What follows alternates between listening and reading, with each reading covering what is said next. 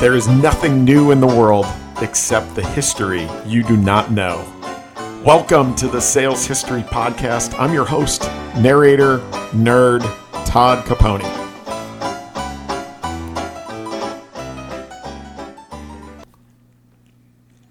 Hey everyone.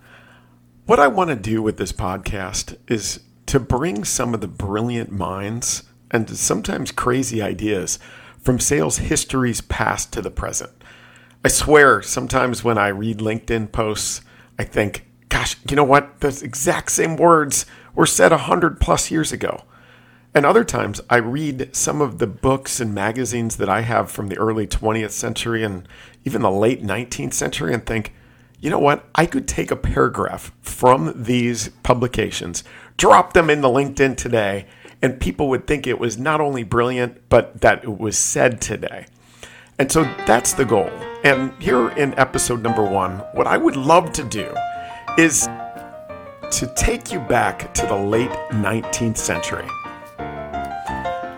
William Faulkner called Mark Twain the father of American literature, but from my research, he actually might be the pioneer of sales enablement.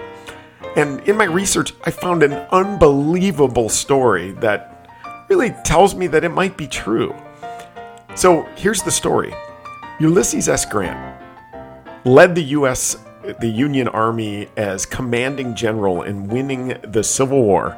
And then he became the 18th president of the United States and served in that role from 1869 through 1877. Now, after the presidency, he invested all of his life savings in a investment firm on Wall Street. That firm was called Grant and Ward, and it was founded with his son, which was also named Ulysses. Uh, they called him Buck, uh, so it was Ulysses S. Buck Grant Jr., and then a third partner named Ferdinand Ward. Now, it turns out Ferdinand Ward was a swindler, and later he was known as, quote, the best hated man in the United States. So by 19 or by 1884, Grant had lost everything through Ward's Ponzi scheme. Everything except, quote, $80 he had left in his pocket. Now, at the time, the, things were a little bit different than they were today. I mean, presidents didn't receive any sort of pension, there was no retirement plan. So essentially, there was nothing else.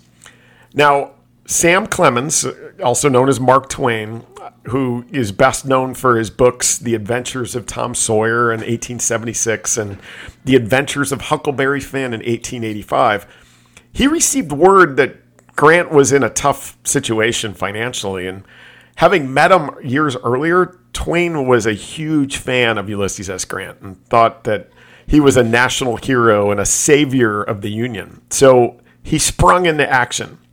Now, at the same time, you know, Grant was planning to write a book about his own personal memoirs. I mean, his story is amazing and was just about to sign with a publishing house. Now, the publishing house was going to take the big commission, though.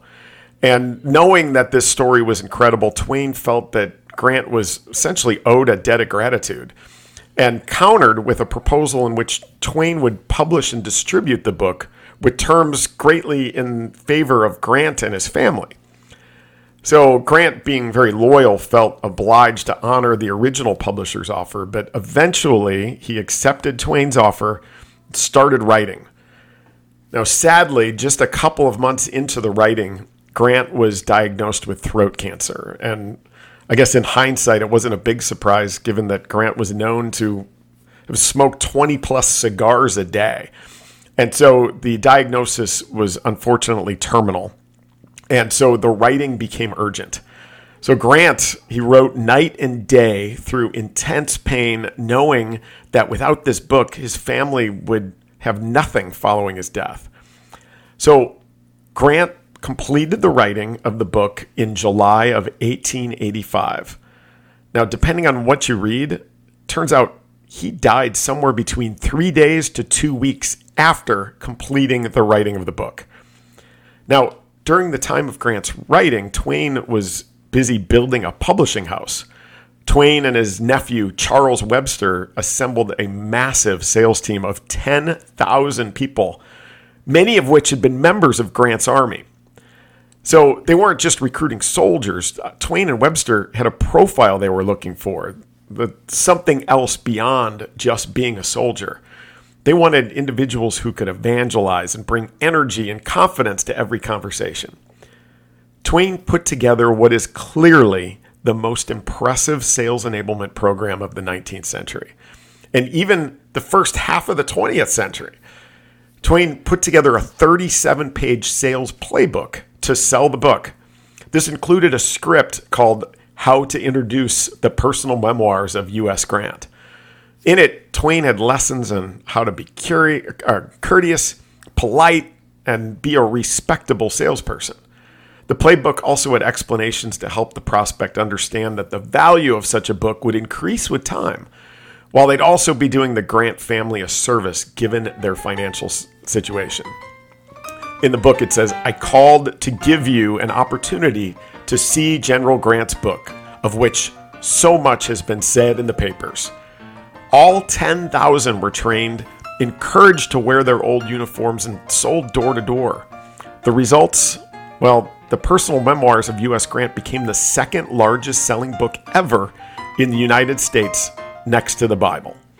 In the end, Twain had the honor of presenting Grant's widow the largest royalty check ever given to an author, which totaled $200,000 and eventually over $450,000. Now, remember, that's in 1880s terms. In today's dollars, that would be somewhere around $12 million. Twain's actions were born out of a deep sense of patriotism and friendship, but also raised the bar for sales campaigns while creating the blueprint for massive scale product launches through sales enablement, which has lasted generations.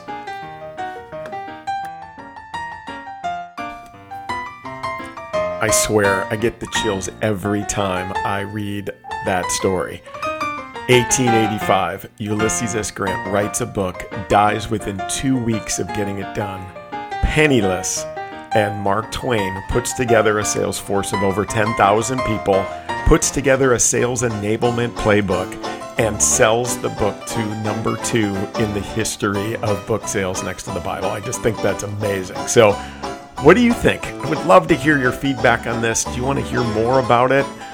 If you do, let me know Give this a great star rating if you love it. If you don't, be honest, tell me it sucks. I'm totally cool with that.